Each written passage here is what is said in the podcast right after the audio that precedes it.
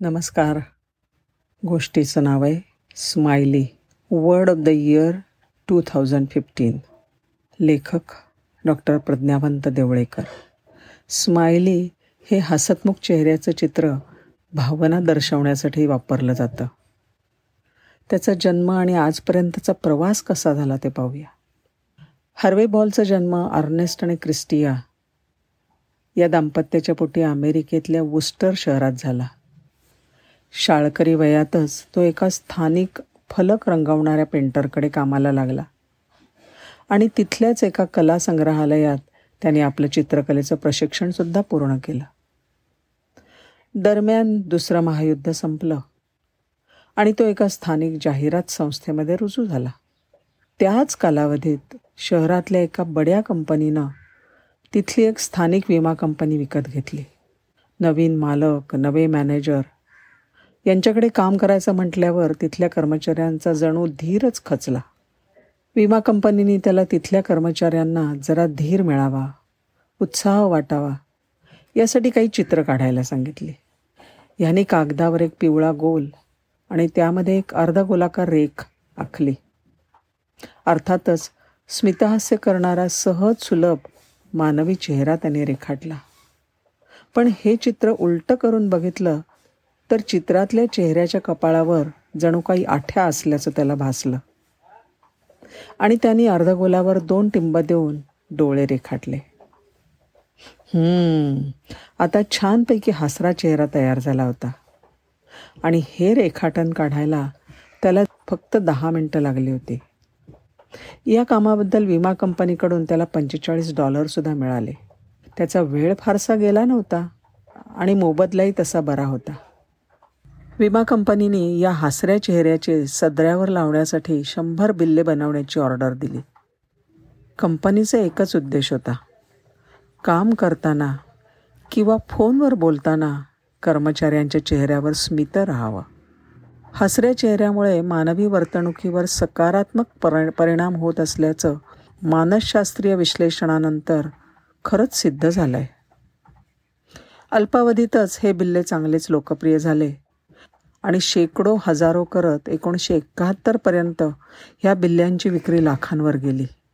आता हा हसरा चेहरा अगदी आंतरराष्ट्रीय चिन्ह म्हणून नावारूपाला आला. इकडे आपलं हे रेखाटन जगभरात एवढं मोठं कांड करेल याची सुतराम कल्पना नसलेला तो चित्रकार हरवे बॉल पेटंट अधिकाऱ्याकडे गेला. अधिकारी म्हणाले तुमचं हे रेखाटन आता खूपच सार्वत्रिक आणि सार्वजनिक झालं आहे लोकांना खूप आवडतं आहे ते. म्हणजे ओके चाललं आहे की. असंही मला लोकांच्या चेहऱ्यावर थोडंसं हासूस तर फुलवायचं होतं. ते तर साध्य झालं आहे आणि पेटंट पैसे हे घेऊन मी काय करू? तसाही एक वेळी एकच घास खाता येतो. आणि एकावेळी एकच गाडी चालवता येते. असं म्हणत तो निस्संगपणे तिकडून रवाना झाला.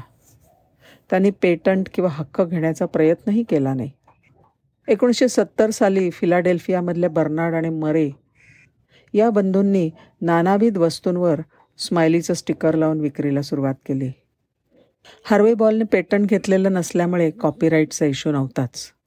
तरीही स्टिकरवर हॅव अ नाईस डे असं छापत हलकासा बदल मात्र त्यांनी केला.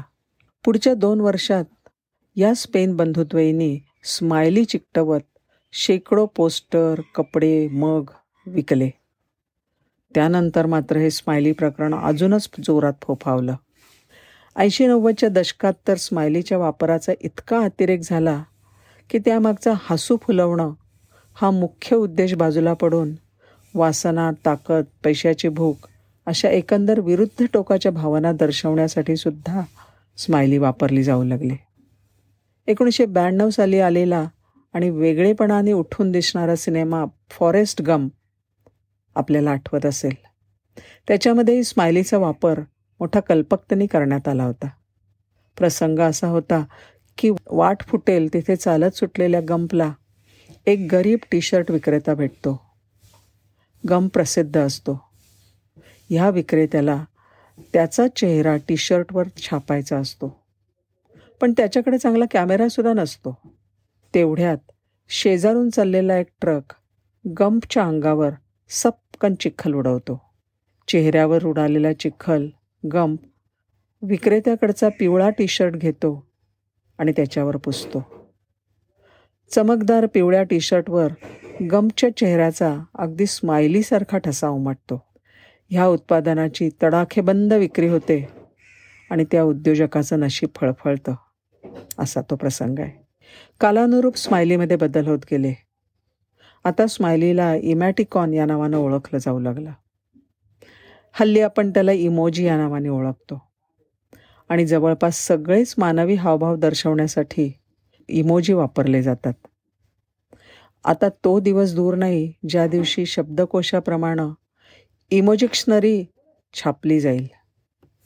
अतिशयोक्ती वाटत असेल पण दोन हजार पंधरा साली ऑक्सफर्ड डिक्शनरीने हसऱ्या इमोजीला वर्ड ऑफ द इयर घोषित केलं होतं.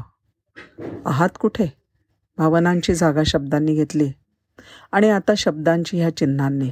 आताशा इमोजीच्या वापराचा अतिरेक होऊन मानवी भावभावनांचं प्रदर्शन अगदी सहज झालं आहे उदाहरणार्थ एखादी दुःखद बातमी कळल्यानंतर सॅड रिॲक्ट केलं की काम होतं. त्यामुळे खोलवर चिंतन मंथन करणं विचारप्रवण होणं बाजूलाच राहून जातं. असो. हे सगळं या काळाचं प्रॉडक्ट आहे. त्यामुळे त्याचा वापरही अपरिहार्य अट्टळ आहे. डिजिटल इमोशन्सच्या नादात खऱ्या भावभावना मरायला नकोत इतकंच. धन्यवाद.